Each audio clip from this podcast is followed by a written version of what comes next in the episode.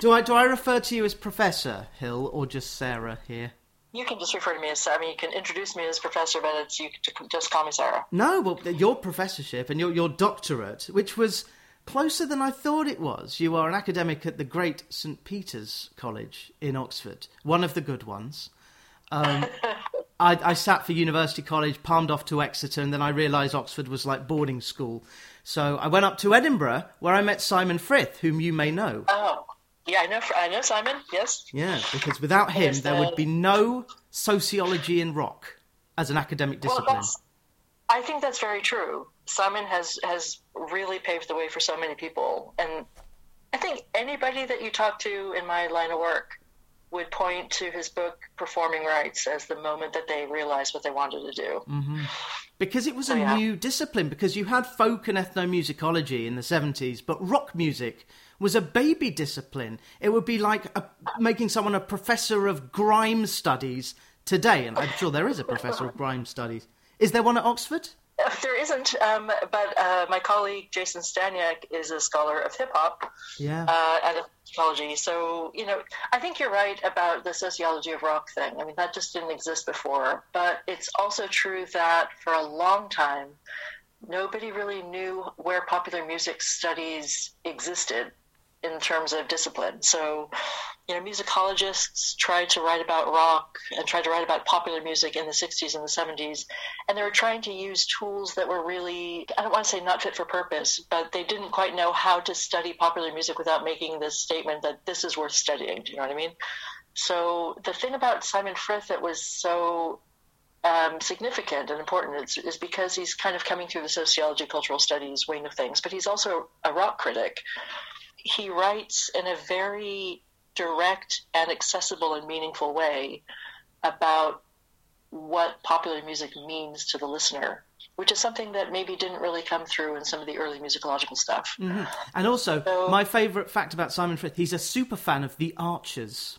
Not The Archies, The Archers. He actually writes episodes really? of the Archers. Okay. He never misses it. I, I, found that absolutely fascinating. But he he taught me on uh, music and social context. So by the yeah. time we got to the 2000s, I was able to uh, have a, an 11 week course where I learned that music is. Uh, actually, I'll ask you, what did John Blacking say about what music was? Well, how musical is man? Yes. That thing? Yes. Oh. I don't know. Well, you're you're putting me on the spot. What did he say? He this I learned this in the first lecture. He said that music is humanly organized sound, but that definition oh. was changed to become socially organized sound. So yes, music is sound, but it's also for a group of people to dance or stroke their chins. I imagine there'll be a lot of chin stroking uh, to accompany the Oxford Handbook of Progressive Rock. The cover could just be you stroking your chin. It could be. I don't think um, putting a woman on the cover of the Handbook of Progressive Rock is really the, the right signal. Though. it would. Well, no, it would be. It would be thumbing. Well, that we'll get to that. We'll get to gender politics. Um, but before we do anything else, there's this book that uh, you, you sent me a PDF of, and I hope to get it. It is an academic book, um, which means it's it'll be in a library near you because it is one hit wonders and oblique history of popular music that you've edited. And uh, we'll talk about that today because that's principally why you're here. And thank you for answering my signal to chat about it. But it's nice in the music library to have an academic someone who can use discourse and talk about performative itty and all these academic words because music is an academic subject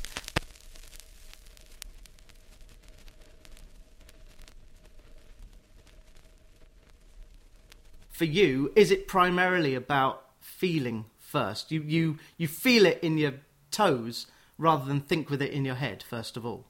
Well, I guess there's a song in there somewhere. Yeah. Um, yeah, that's a really interesting question. It's an interesting way to think about think about a person's relationship to music. I mean, I I grew up you know as a musician, so I I started learning piano at four and oboe at eight I studied classical musicology in, you know, at graduate school. I studied music as an undergraduate and musicology as a graduate student. So I don't really know what, you know, what my original relationship with music is because it's something that's just always been in my life. Like I learned how to read music before I learned how to read mm. words, probably. So I, it's just the, the, the thing that's always been there for me and the thing that I've always been uh, as a musician. So, but it is true also that the music that I played as a pianist and as an oboist in an orchestra and so on, stuff that I sang in choirs is not necessarily the stuff that I listened to. It wasn't like a you know some dirty secret that the musicians in youth orchestras listen to pop music, but it, it is true that most of my conversations with my friends at the youth orchestra and you know in orchestras in school and stuff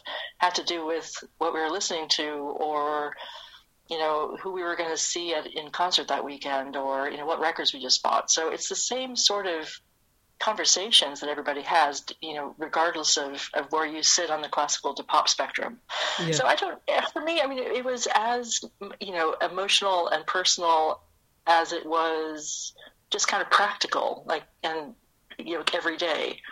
So I, I find it really hard to to kind of to find a pigeonhole for myself because uh, you know the term busman's holiday, which I don't think is in use in America, but it's a, if if you drive a bus and you go on holiday, you have to drive somewhere. But um, if you are a pop music academic and you're putting yes. on like I don't know Radio One or Magic or Radio Two or classic rock or some form of Sirius XM station, it's a busman's holiday. So you never switch off. And I find this because I I listen to lots of country music, and um, I try and just turn my critical faculties off, but I find that I can't because I'm also tuned in in case it fit, fits into my own songwriting. Do you still perform? Um, I don't. I do, just for myself. I yeah. mean, it, when I when I studied musicology, started studying musicology more seriously, I didn't have time to be a musician. So that's the thing I'm trying to catch up with again. I mean, I've always played the piano just you know as a pastime, but uh, just started playing the oboe again after decades away from it, and it is agony. Let me tell you.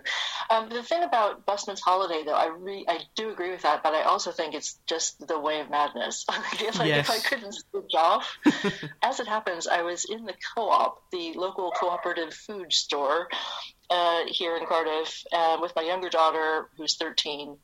And when we left, you know, we were there for I don't know ten minutes, whatever long it took us to buy crisps and milk and when we left, my daughter said, "So I I spotted One Direction, Gwen Stefani, and two other people." And she's like, "So so what did you think of the of the playlist?" I was like, "I was not even aware of it. Like I just shut off my ears entirely. Like I can't. There's sometimes I can't avoid it, but other times I just like blank it out, and I I don't know how I do that. Funnily enough, one of the lectures that Simon Frith gave us was about Muzak and piped music, yeah. and the I know he's written about this extensively, but just the fact that uh, I think it was David Bowie called it a tap. Jarvis Cocker used the term scented candle in the corner of the room. I've never forgotten it. And Jarvis has got a book out like yeah. uh, this month, uh, which is great. Uh, but yeah, music is all around us. I I actually sat in silence for about a minute last night, and I went, "Oh, it's good not to have music on." It's good to just be that. Maybe I block my own thoughts out with music, but that's not what you're here to discuss. Uh, I'll need to seek some help from that. Um, but yes, 13 year old daughter. So is she into the Billie Eilishes, the, the Olivia Rodrigos? Is she looking forward? Oh, no, well, she's got the Harry Styles album. Is she listening to Harry's album this week? Well, my older daughter actually listens to Harry Styles. My younger daughter is kind of finding her, her taste a little bit. So she, yeah, definitely likes Billie Eilish, but also is a big fan of Childish Gambino. Mm-hmm. She listens to. I don't think she's really quite pinned down a genre yet, and that's totally like fine by me. I mean, I don't think it's it's right just to, to pigeonhole yourself at the age of thirteen. Um, so she likes to she she's trying to sort of catch up on classic albums. So she's she wants to get kind of you know um, sit down and listen to things that she thinks are you know important in some way. So it's, it's, it's something that my older girl and I do a lot is just kind of sit down and put on an album and just listen to it Good. a little bit more perfect. Yeah. Just have it in um, so yeah, I mean, if it means that my kids grow up with a healthy appreciation for Pink Floyd and King Crimson, then then great. Oof. But I'm not going to deny them Earth, Wind, and Fire or you know Wilco. So, but it's, it's just whatever whatever they want to listen to is fine. Yeah. they do have to listen to a lot of stuff that I that I that I write about, stuff that I that I do in my um, teaching. But I don't think that's a bad thing.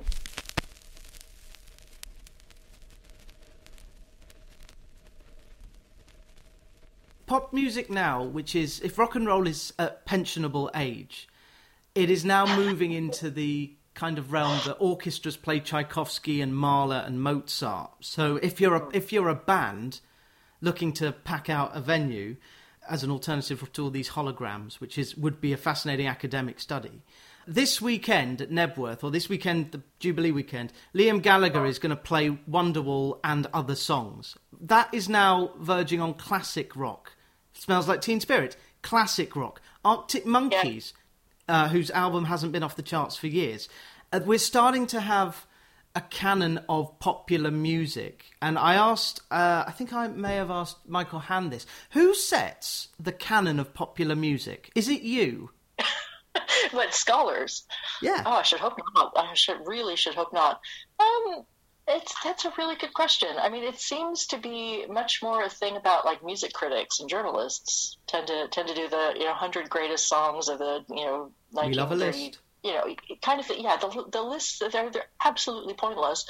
But they do also, so it's, you know, critically acclaimed or best selling or, you know, most influential. I mean, how you measure most influential is something that I don't think anybody can actually do. But a lot of those lists also turn out to be anti canonic. So, sure, we all understand that, you know, Sergeant Pepper's Lonely Hearts Club Band and and Pet Sounds and OK Computer, rumors. all these all these yeah. albums, rumors.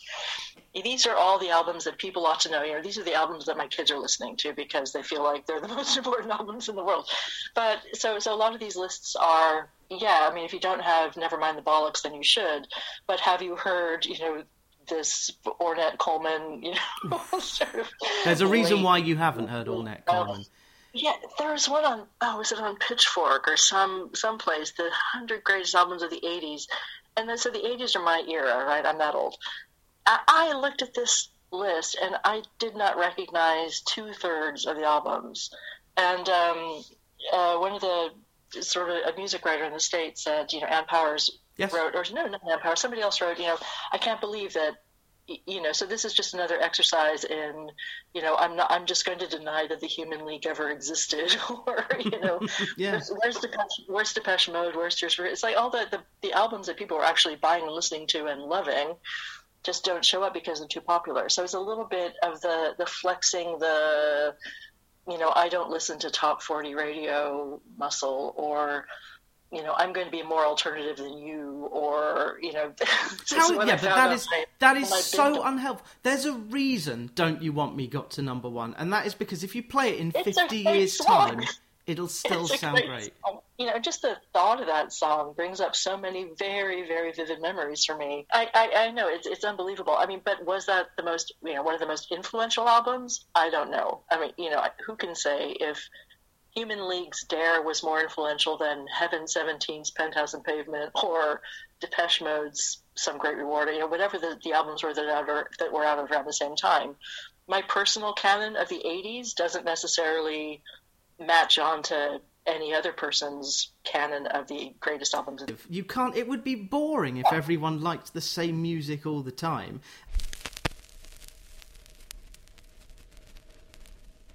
Music is also fashion. That's something that I've discovered because I used to. This is my formative years of music. I would have a double period on Friday. I'd have a double free period, and I would take the Guardian Film and Music supplement from the library, bring it back to the common room, and read John Harris, Paul Morley, Laura Barton, Alexis Petridis's reviews. Um, and it was so brilliant for teaching me how to listen critically to music as journalism. Nowadays, music journalism seems to be about two things one, fashion, and two, intersectionality. And I, I, don't, I'm sure you've been asked this at dinner parties so often that I don't really want to ask you that. But why is music journalism more about fashion and gender politics? Is it because a music journalist doesn't know what a semiquaver is? Um, I don't think that's it so much. I mean, if, well, I'm sure if you look back on journalism from the 70s, you know, Charles uh, you know, Burchill, Parsons, and, yeah, anybody. Yeah. It's going to be as much about the culture around the music as the music itself. So much of the journalism that helps to create the sense of a culture is going to deal with more than, than music. It's going to deal with all the stuff that goes around it. The stuff around gender politics, I mean, that's you absolutely have to acknowledge that the that the music industry is is male dominated. So um, anything that pushes against the kind of established norms of the music industry is, I think, a healthy thing and a good thing. So, you know, Billie Eilish covering herself up from head to toe until she turned 18 is a, a pretty a pretty great message. You know, Harry Styles wearing nail polish and dresses. I don't really care. Does it make does it change his music? Not to me, but it does to a lot of younger people who's you know who are the target demographic. So you know, it's it's kind of finding the things that will speak to the audiences and help them to kind of understand their place in the world. Um, finding a finding a critical voice that you can trust is a really really important thing. I don't know if it would be as possible these days because there's so many different ways to find your information. So it's not about broadsheets, it's not about music magazines, it's about blogs and podcasts and you know online stuff. So who do you trust, and who's you know who who do you trust to tell you to tell you what the music actually stands for or means? So yes, thank you very much for that. Uh, I've just coined the term popular academics, which is it's uh, Mary Beard is a popular academic, um, but I listen to Chris Molanphy. His Hit Parade podcast is unbelievably well researched. Grady Smith, who is a country journalist who comes from the entertainment journalism world but knows his music stuff. There's a pianist called David Bennett who explains music theory, uh, and there's a guy called Tom Breihan. Do you read Tom's pieces? They they would feel up your street. He's doing the number ones chronologically, and he's up to 1998 in wow. the Billboard chart. I haven't I haven't come across that. I mean, frankly, there is so much stuff out there. I kind of don't even know where to look. It's it's interesting though to take that kind of approach because it does give you a sense of I hate the term granular detail, but it does give you the sense of how how tastes kind of slowly change and you know where the little blips are along yeah. the way. And I find that really fascinating. And you know, one of the things I, I know I'm not going to sort of preempt the conversation here, but but um, sort of thinking toward one hit wonders, the difference that I wanted to establish was between a one hit wonder and a novelty hit. So um, I can remember again when I was uh, an undergraduate, I was I spent a year abroad at the University of York. One of the songs that I I remember buying as a single. It was a it was in the top ten. It was on top of the pops just before I left. Um, there's a song called Star Trekkin'. Now I don't know why in the world a song called Star Trekkin', like about Star Trek, was actually in the hit parade in 1987, but it was. It's just like why why that song and why then? I, I can't I don't think that it was tied into anything. No, it was 87. Star Trek was nowhere. It was kitsch. It was kind. it would be like talking about Crazy Frog now. Maybe maybe Shatner was in public consciousness at the time. Leonard Nimoy was doing other things. But yeah, that, that song then, and it tied in with a group of novelty songs. Uh, the KLF had a number one hit performed by a car. Yeah. That they which, which, is nonsense. Which, which, was actually a cross between um, the Doctor Who theme and Gary Glitter Rock and Roll Part Two. And uh, everyone forgets Gary Glitter was the act of 1973. He had three That's number ones, but we can't talk about him anymore. He's a non-person. No.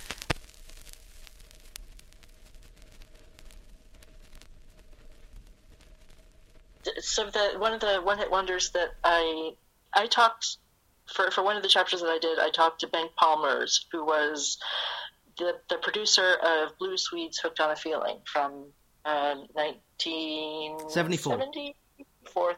Thank you. Was it really? Same year as ABBA. Same year as ABBA Waterloo. Yeah. Uh, Hooked on a Feeling had already been a hit for two other bands. So uh, one of the one of the hits that that Blue Swede's version is based on was recorded by was performed by Jonathan King. So Bengt Palmers' story about Hooked on a Feeling was seeing Jonathan King perform it on top of the Pops when he just happened to be in London for something uh, in 1973. And you know we don't talk about Jonathan King either, but you can't dis- you can't disentangle him from the story of the song, you know, because he does kind of show up again in you know sort of rights disputes and things. So it's it's like even these people, even even people like Gary Glitter, Gary Glitter's estate, are still going to sort of find their way back into into the business if it means you know grabbing a little bit more money, um, even if we don't talk about it. Yeah, uh, well, the most um, mind-numbing statistic um, fact about popular music is that a very very evil sex offender invented the concept of the disc jockey, and you cannot write Jimmy Savile out of the history of popular music. He, invent, he was the first one to bring twin turntables to a discotheque, and unfortunately, uh, he deserves well. That's about the only thing he deserves praise for. Jonathan King came up with the name of 10cc. It's his idea. Um, look yeah. up, look, look that up. But yes, uh, the Blue Swede, uh, the conversation you had with Bengt Palmers is fantastic. Not just because I didn't know that the Uga Chaka Uga Ooga came from it was kind of a reggae pastiche or a Native American pastiche, which again wouldn't fly today, much like Hot Child in the City, just wouldn't get out of the writers' room today. Or if it would, it would be it would be there to cause controversy. But the book is great. Thank you for putting it together. It's like a symposium to a one-hit wonder. It's kind of academic. There's little academic jargon in this book. It's a very accessible. Sorry to use that word. I, I know accessible well, is one of those buzzwords that academics don't like. But that was the intention. Yes. I mean, you know, who needs to read about you, you know da da da or Mickey or something, uh, you know, and hear about Aeolian cadences and you know modality. You just don't. That's not what the song is. That's not what the song means. It's all the stuff around it. All the contributors are really clear. You know, these are just going to be short, sharp chapters. You know, no more than three thousand words. So you know, the length of an undergraduate essay, and just you know, on whatever aspect of the songs they found interesting or that they wanted to think about. Um, and it's not just academics writing the chapters either. So they're you know they're music writers and journalists and musicians writing them as well. And some of them, you know, some of the chapters really went in directions I was not expecting. So, like the Archies, for example, does get kind of out there in terms of interpretation, but I think that's one of the things that's so brilliant about it. I think it's a you would never listen to Sugar Sugar and think about Darwin, but, but wow, Jon yes. Stewart, who wrote the chapter, is actually giving you the opportunity to do just that. So I think it's I think it's brilliant that way. Some are just very you know straightforward. You know, this is what happened in the year that the song was released. This is what it means. Um, this is why it was popular. This is what happened afterward. You know, very straightforward story about the song. Others have a much deeper kind of resonance. Like you mentioned, "Hot Child in the City." It's really, it's. I remember that song so well, and not being in any way bothered by it when I was, you know, twelve or something, listening to it. Um, and it's just being reminded of it at the age that I am now is just it's so unsettling. And again, Richard Parfitt did a really a really good and very uncompromising analysis of it in terms of Jimmy Savile Jimmy Savile sort of uh, predatory. Uh, a really difficult. What's the word I'm looking for? I mean, I'm trying to find a way to say that. It's pedophilic. yeah, yeah, it is. I mean, but there's so many other Seediness. so many other aspects of popular culture yeah. that were fixated on you know pre you know prepubescent adolescent young girls. It's mm-hmm. just it's just revolting. But as a young girl at the time that that song was released, it didn't even occur to me that it was you know dangerous or or that that I was you know being targeted in some ways like that it's it, it just looking at it from this distance has been a really interesting kind of reminder of what it was like growing up as a as a girl in the 70s. So so again, to, just to go back to that point that you made earlier about gender politics and and so on, if there had been more women DJs and more women uh, critics and more women record execs, that kind of stuff wouldn't have happened, mm-hmm. or would not have been as easy to happen. Yeah. So so yeah. So that, that would be my point about that. I'm well. I'm fascinated by your research in women rock critics. It's kind of is it Barbara? Charone? Barbara, yes uh, and and the you, women's magazines in the 1970s. I think that'll be a great, great. Will it be a paper or a book? That one. Well, um, there I've I've presented some sort of longer lectures about around it, and it's the stuff that I've done so far has really focused on Annie Nightingale. Yes. Um, so she was obviously the first woman DJ on Radio One. Um, she hosted the Old Grey Whistle test for a little while, and for a short period in the 70s had a column in Cosmopolitan magazine. So oh. I'm sort of thinking about um, the. I, I, was looking specifically at, at Cosmo and thinking about the music that was that was reviewed and how the messages of you know female empowerment and second wave feminism kind of filtered through, if they did, and you know. sort of short answer is they didn't really. Mm. So um, it's been a really a really interesting first couple of steps into a larger project. It probably it probably will be a book at some point. I just haven't had the chance to focus on getting that structured. So, which will mean to... it'll be on a shelf with Annie Nightingale's memoir that is in the Watford Library just over there. I haven't read it yet because probably I'm just, she, just petrified. You know, of... She has now three memoirs. So Annie Nightingale has already published two memoirs.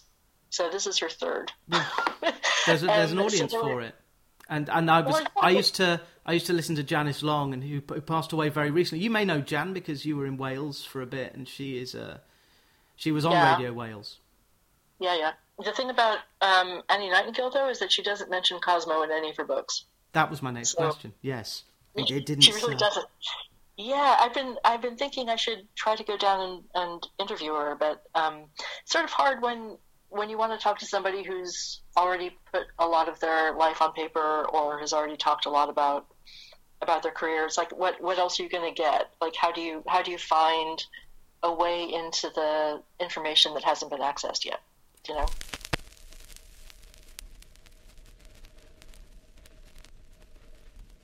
I bet yeah. Annie Nightingale would have played Plastic Bertrand, Ça plane pour moi, which I heard because it was on Pick of the Pops this weekend. And I try. My French is okay. My French is like your Welsh, I think. In the my Welsh is, is fluent. so. Ah, so well, mine's mine's near. My my dad's um, new wife, latest wife, is French, and their kids are gonna. He's got three under threes, and their kids are to grow up bilingual. So my French is to have to improve yeah. very quickly. But C'est plein pour moi, which is nonsense, but with bits of sense in between. And the essay writer Patrick, who calls it Eurotrash, uh, calls. calls a one hit wonder a ball and chain and a hot air balloon. And I note that Tub Thumping by Chumbawamba is in the book. That is English trash. That's the English attempt at Eurotrash because it's complete nonsense. Yeah, I would agree with that. I mean, the, the the the Patrick McGuinness's chapter on pour moi is so great because he's he he talks about it from the position of somebody who's both Belgian and English, sort of remembering the Belgianness of the song from his childhood in Belgium, but also being a student in England and having to explain to all his English friends what the song meant. And, you know, there's a whole like, a really really interesting story behind it. Chumbawamba also is a really interesting case study because you know they they they're not top 40 material. Like, why in the world would an anarchist collective want to make a top 10 hit? So, so what do they do with this kind of with this this fame and this acclaim that they that they earn from this song? Um, it's a really interesting story about politics in England in a very particular time. So. Mm that's a that's a really a really great story. And to be fair, I mean, Tub Thumping came out just around the time that I moved to Wales uh, from California, so it's it kind of resonates with for me with me uh, with that sort of time that I that I was first here, and sort of not really understanding what it meant, or it just seemed to me like a like a drinking anthem. It was a song, you know, Vindaloo, that thing. Yes. the same kind of thing. Which was written by Damien Hirst and Keith Allen. Yeah. Two very much non musicians. So it's just, you know, drunk people, drunk guys walking down the street singing at the top of their lungs. It's the same the same moment for me. So I really I really enjoyed reading Matt Grimes' article uh, chapter on Tub Thump because it sort of made more sense of the political situation that it maybe wasn't quite tuned into yet. What I love about the selections which have been made is that most of them are either nonsense or sing alongs. For instance, Louie Louie nonsense. 99 red balloons. Political meaning, but ultimately it's a it's a load of kind of abstract concepts in a song. Uh, and then you've got Asera Hey Ha Dehe Dehebetu Dehebedis and so on. And at the same time, you've got this kind of knowing nonsense, like You Get What You Give, which is one of the great pop songs. And How yeah. Bizarre by OMC, a great pop song. And Chinn and Chapman wrote Mickey, that Toni Basil turned into a cheerleader song. And, and I commend your attempt to raise the status of One Hit Wonder beyond novelty. Um, but my theory is that a number one hit is never about the music or the lyrics. In a, visual age, it's about the visual. So a lot of these songs are about the visual. Uh, one of which is somebody that I used to know, which was just altogether yeah. weird. it's a really interesting song, isn't it? You know, I have to say this is it's a song that probably wouldn't have worked if it hadn't been for the video. Like it, if but but then again, you know, how how do you determine what's gonna what's gonna take off? Like you know, Gangnam Style took off because of the video as much as because of the song. Oh yeah. So in a in a era that we're in now, where music is released in a very particular way that does not look like the way music used to be released in the 70s and the 80s, it is about accessing the video and the image to this that goes along with the song. You know, you'd say the same thing about Mickey. You know, everybody knew the video for Mickey. Most of us had seen um, the video for How Bizarre. I remember seeing the video for yep, How Bizarre. driving the car. Yep. Yeah, but for that song particularly, like I was, I was telling somebody else, it never occurred to me that OMC were from New Zealand at the time that the song came out because I remember seeing seeing this the, the video, and this was a time that I lived in California still, and sort of beachy looking area. I just kind of read it as Southern California. Yeah, like, mariachi trumpets. Yeah, you assume. Yeah. Yeah, and also be you know because it's something that just sort of looked like you know Hispanic um, Hispanic USA. Uh-huh. So, so getting challenged by you know by Jeff Stahl who wrote the chapter about my recollection of that song and what I understood that song to mean was actually you know really important. Um, so you can get a really false impression of a song based on the video. I don't think that you would do that with um, somebody that I used to know though because it's all about the weirdness. yeah. so it's, you know you're just forced to to not forced to look at these people, but the there's this uncompromising compelling style yeah. video. Yeah, so you just it's just it's this this real intimate kind of look at these two people that of course is going to be a little bit unsettling and weird and it's going to make the song more more interesting that way. If it had been, you know, uh, one of the old style here we are pretending you know on stage pretending to be playing a concert kind of lip syncing thing lip syncing videos like every other song in the 80s and the 90s um, it, it might not have had the same sort of um, traction yeah. because it wouldn't have meant anything. But the video seems to have this sort of narrative that pulls you in. And we still remember it. One Hit Wonders, an oblique history of popular music, edited by Professor Sarah Hill, is out on Bloomsbury Academic. It is a little souvenir of a terrible year, as you write in the introduction.